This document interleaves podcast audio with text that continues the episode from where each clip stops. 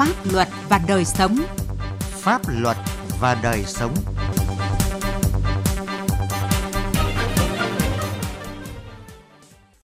Kính chào quý vị và các bạn. Chương trình Pháp luật và đời sống hôm nay có những nội dung chính sau đây. Tham nhũng đất đai, bất cập từ các quy định của pháp luật và sự xuống cấp về đạo đức của cán bộ. Người dân bị thuê đất ở huyện Mê Linh, Hà Nội mong sớm được nhà nước giao đất dịch vụ để ổn định cuộc sống. Vì sao rừng Đắk Lắk bị tàn phá tràn lan? Pháp luật đồng hành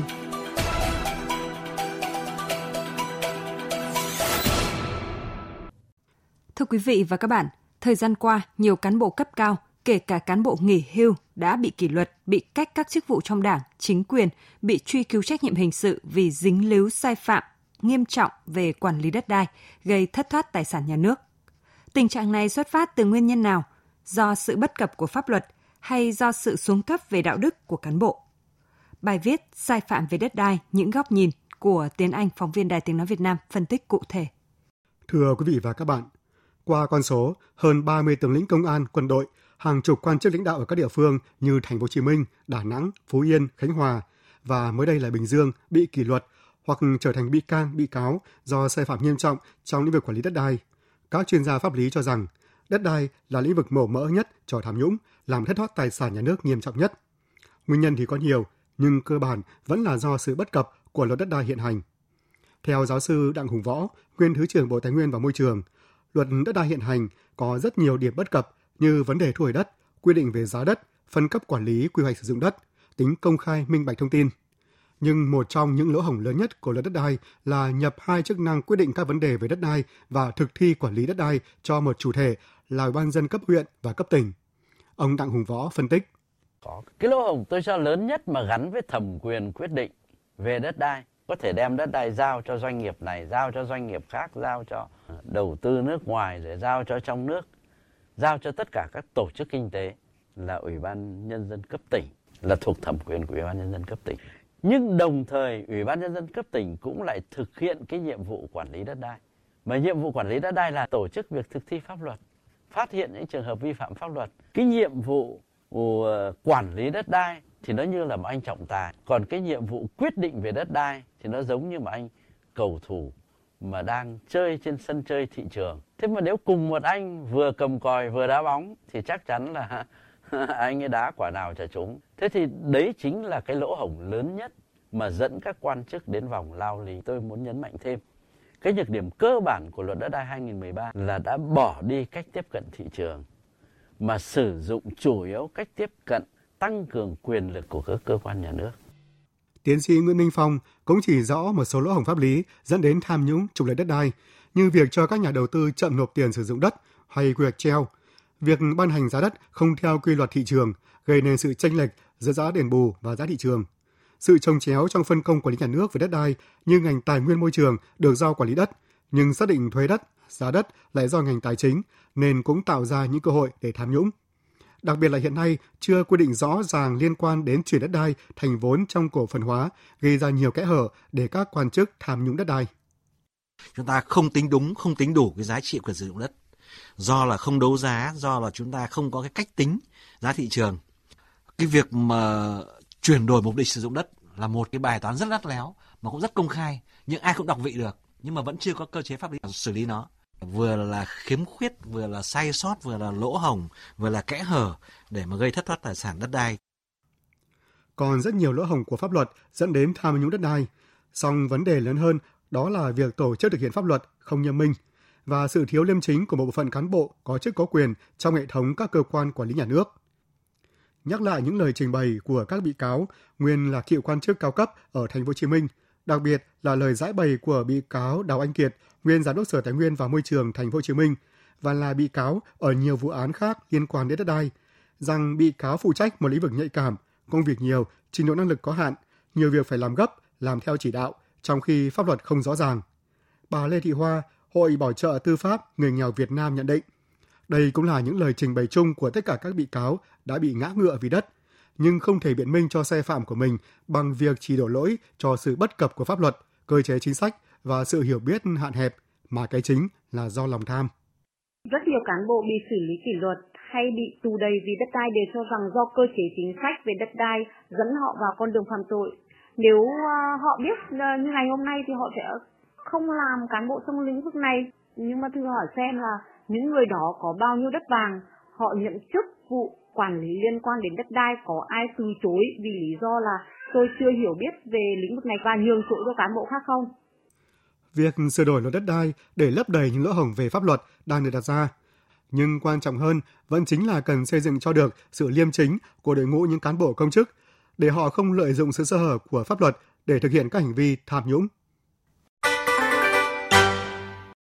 Thưa quý vị và các bạn,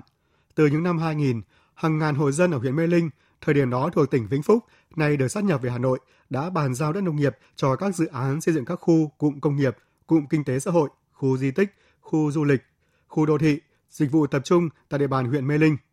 Thời điểm đó, theo chính sách của tỉnh Vĩnh Phúc, những hộ mất đất sẽ được hưởng chính sách giao đất làm dịch vụ để chuyển đổi nghề nghiệp. Thế nhưng kể từ đó đến nay, hàng ngàn hộ dân ở đây vẫn chưa được giao đất dịch vụ để ổn định phát triển cuộc sống. Tiến Anh, phóng viên Đài Tiếng Việt Nam thông tin.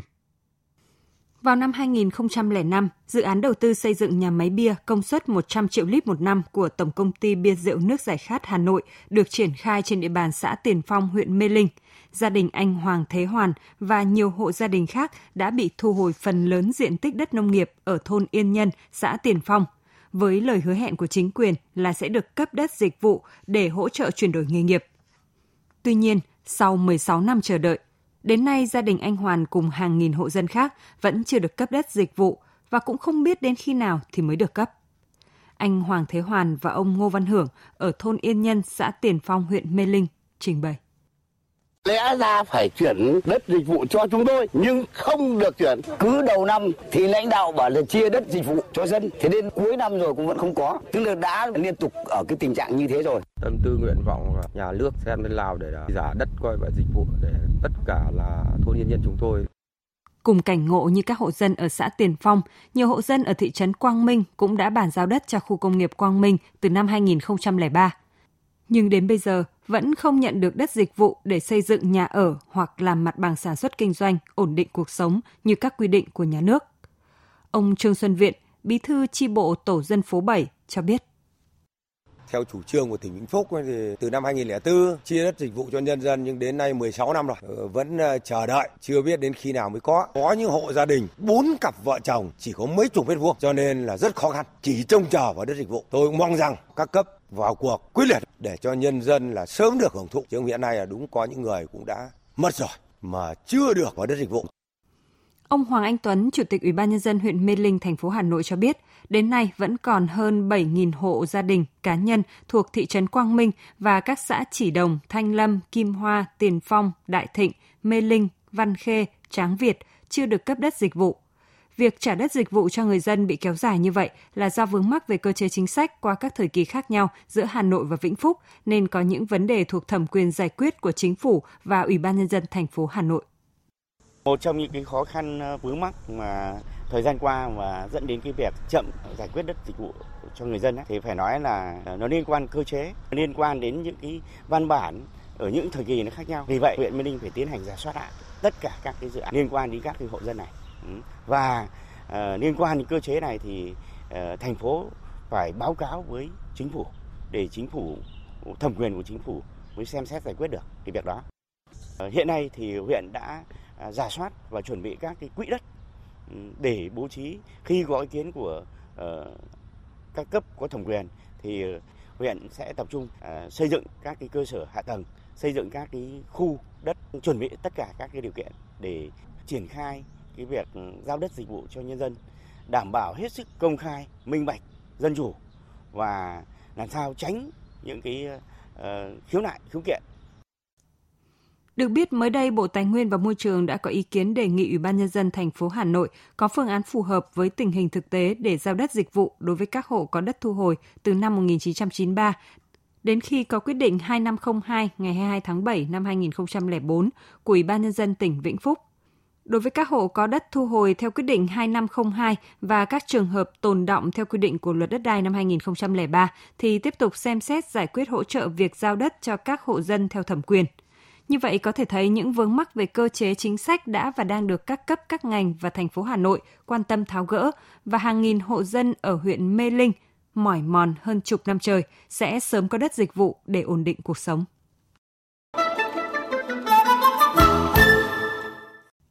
Thưa quý vị và các bạn, tình trạng phá rừng, lấn chiếm đất rừng tại Đắk Lắk đang rất đáng báo động. Nhiều điểm nóng phá rừng kéo dài nhưng chưa xử lý triệt để. Công Bắc phóng viên Đài Tiếng Nói Việt Nam tại Tây Nguyên có bài đề cập thực tế. Hàng loạt tiểu khu như 1148, 1149, 1163, 1153 thuộc lâm phần công ty trách nhiệm hữu hạn một thành viên lâm nghiệp Cờ Rông Bông, huyện Cờ Rông Bông, tỉnh Đắk Lắk, rừng đang bị tàn phá. Những ngọn đồi nối tiếp nhau đã cơ bản bị cào chọc, đi theo những con đường mòn vào rừng, nham nhở những cánh rừng vừa bị chặt hạ, đốt phá. Hàng loạt cây gỗ lớn, gỗ nhỏ bị triệt hạ, nằm ngổn ngang. Ông Bùi Văn Hưng, Phó Giám đốc Công ty Lâm nghiệp Cà Rông Bông thừa nhận. Thực tế là diễn biến là công tác quản lý bảo vệ rừng là à, diễn ra tình hình ngày càng phức tạp. Và đặc biệt đối với công ty lâm nghiệp Quảng Bông giáp danh giữa hai huyện Eka, Madarak đang nằm giữa khu dân cư của người Hờ Mông sinh sống với 11.000 nhân khẩu. Và đồng thời trong diện tích quản lý của công ty lâm Quảng Bông có đan xen rất nhiều diện tích quản lý của ủy ban nhân dân xã thì dẫn tới cái việc mà quản lý cái người dân này vào canh tác lén lút các hành vi thực hiện phá rừng là rất là khó khăn. 6 tháng đầu năm, tại Đắk Lắk xảy ra 650 vụ phá rừng, chiếm đất trái phép, thì riêng tại công ty lâm nghiệp Cờ Rông Bông đã xảy ra 425 vụ, làm thiệt hại khoảng 108 hecta rừng, chiếm gần 3 phần tư số vụ vi phạm trong toàn tỉnh. Theo ông Trần Văn Tùng, hạt trưởng hạt kiểm lâm huyện Cờ Rông Bông, rừng tại công ty lâm nghiệp Cờ Rông Bông bị tàn phá liên tục và kéo dài. Lỗi đầu tiên là do chủ rừng. Công ty trách nhiệm hạn lâm nghiệp huyện Cờ Bông thì được nhà nước giao rừng diện tích rừng rất lớn nhưng mà cái lực lượng chuyên trách bảo vệ rừng thì rất mỏng và một đâu đó thì có một số nơi cũng buông lỏng về quản lý từ đó trên lâm phần của công ty quản lý thì xảy ra liên tục các vụ mà phá rừng khai thác cũng như mua bán lâm sản diễn ra thường xuyên liên tục và phức tạp cùng với cờ rông bông tình trạng phá rừng lấn chiếm đất rừng cũng diễn ra rất phức tạp tại các huyện như Ea Súp, Cư Mờ Nga và Ea Hờ Leo. Ông Nguyễn Văn Quyến, Phó Tổng Giám đốc Công ty Trách nhiệm hữu hạn Chế biến Thực phẩm và Lâm nghiệp Đắk lắc cho biết tình trạng phá rừng, chiếm đất trên lâm phần của công ty rất phức tạp. Từ năm 2017 đến nay, có khoảng 400 hecta rừng và đất rừng của công ty bị phá, lấn chiếm đã được lập hồ sơ. Tuy nhiên, có rất ít vụ việc được điều tra, xử lý và việc xử lý chưa quyết liệt, triệt để là lý do khiến cho lâm tặc ngày càng lộng hành. Các đối tượng phá rừng chiếm đất ờ, manh động điều lĩnh sẵn sàng chống trả lại lực lượng bảo vệ rừng của công ty. Các vụ hành hung đe dọa và phá hoại tài sản các trạm bảo vệ rừng của công ty. Công ty đã có báo cáo gửi hồ sơ tới các cơ quan chức năng nhưng mà đến nay là vẫn chưa được xử lý. Đặc biệt là các vụ mà chiếm đất để làm nhà, lán trại trong diện tích cũng đã tồn động nhiều. Trong khi đó, ông Ngô Văn Thắng, Phó Chủ tịch Ủy ban nhân dân huyện Ea Súp cho rằng tình trạng phá rừng ở địa phương diễn biến phức tạp, có nguyên nhân lớn từ việc buông lỏng quản lý, thiếu trách nhiệm của chủ rừng và cả các cơ quan chức năng, đặc biệt là diện tích rừng đã giao cho các doanh nghiệp.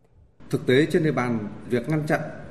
việc xử lý phá rừng, xử lý đất rừng bị lấn chiếm trái phép gặp rất nhiều khó khăn, còn có biểu hiện buông lỏng công tác quản lý bảo vệ rừng. Nhiều doanh nghiệp không tổ chức được lực lượng chuyên trách để bảo vệ rừng, hoặc nếu có thì lực lượng cũng không đủ mạnh để thực hiện công tác quản lý bảo vệ rừng. Đã 7 năm chính phủ chỉ đạo đóng cửa rừng và thực hiện các giải pháp cấp bách bảo vệ rừng tự nhiên. Tuy nhiên, thực trạng tại Đắk Lắk cho thấy các giải pháp bảo vệ rừng vẫn chưa hiệu quả. Phá rừng, lấn chiếm đất rừng vẫn diễn ra tràn lan, thực tế cho thấy đang có sự buông lỏng quản lý của nhiều chủ rừng và nhiều cấp, nhiều ngành. Trong khi đó, việc xử lý trách nhiệm cũng chưa nghiêm, xử lý sai phạm chưa triệt đề, dẫn đến nhiều địa bàn trở thành điểm nóng phá rừng. Tình trạng này kéo dài trong nhiều năm khiến cho việc xử lý các sai phạm trong quản lý, bảo vệ rừng ngày càng khó khăn. Đòi hỏi phải có sự vào cuộc của nhiều cấp, nhiều ngành với sự quyết liệt, triệt để mới có thể ngăn chặn nạn phá rừng. Đến đây chúng tôi xin kết thúc chương trình Pháp luật và đời sống hôm nay. Chương trình do biên tập viên Sĩ Lý biên soạn và thực hiện. Cảm ơn sự quan tâm theo dõi của quý vị và các bạn.